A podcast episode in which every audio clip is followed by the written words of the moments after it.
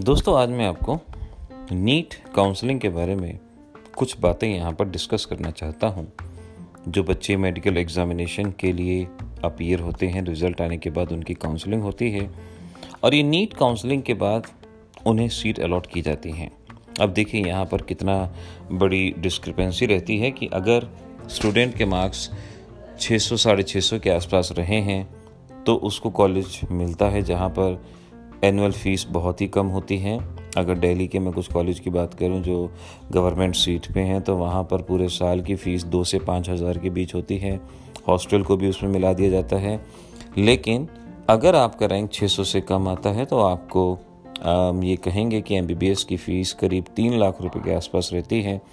यानी पर एन जगह देखा जाए तो सिक्सटी थाउज़ेंड के अराउंड की फ़ीस रहती है। और अगर आपका रैंक और भी कम आता है तो आप प्राइवेट कॉलेज में मैनेजमेंट कोटा में एडमिशन लेते हैं, जहाँ पर फ़ीस सीधा एक करोड़ के आसपास पहुँच जाती है।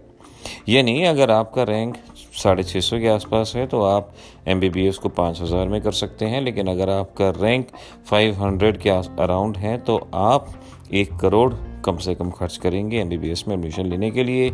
इतना बड़ा डिफरेंस यहाँ पे रहता है और ये जो फ़ीस रहती है, ये पूरी तरह से लीगल होती है। आप इसमें कुछ भी अपनी तरफ़ से ऐड नहीं कर सकते, ना ही कोई इंस्टीट्यूशन ऐड कर सकता। पहले एक ज़माना हुआ करता था, जब अलग से डोनेशन दी जाती थी, लेकिन अब वो सिस्टम हट चुका है। अब चाहे आप मैनेजमेंट सीट पे एडमिशन ले रहे हैं, चाहे आप गवर्नमेंट सीट पे, आपको नीट काउंसलिंग के तहत ही जाना पड़ता है।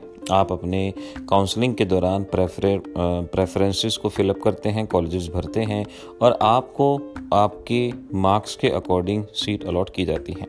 अब यहाँ पर बहुत झोलझाल होते हैं। कई आपको एजेंट मिलेंगे, जो अपने आप को काउंसलर कहते हैं, एजेंट मिलेंगे।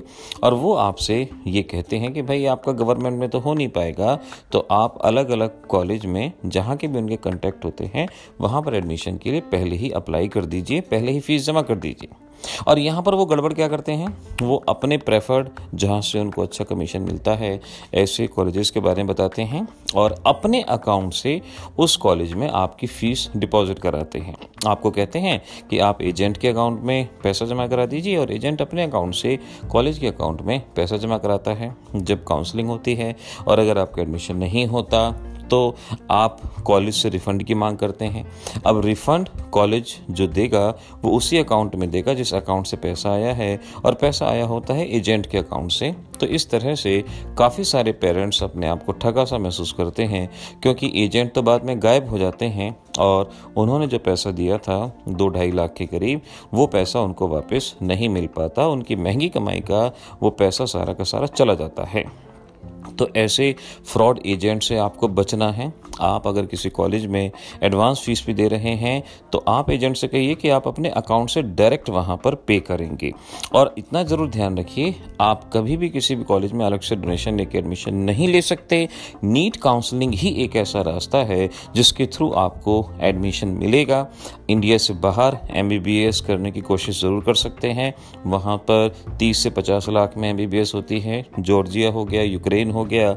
लेकिन वहाँ से वापस आने के बाद आपको एक पेपर क्लियर करना पड़ता है, जिसकी सक्सेस रेट बहुत ही कम रहती है। अगर आप तैयार हैं, आप उस पेपर को क्लियर कर सकते हैं तो मोस्ट वेलकम आप बाहर से जाइए एमबीबीएस कीजिए। अदरवाइज़ इन एजेंट्स के चक्कर में पढ़ के अपने माँ बाप की कीमती कमाई को दाव पे मत लगाइए।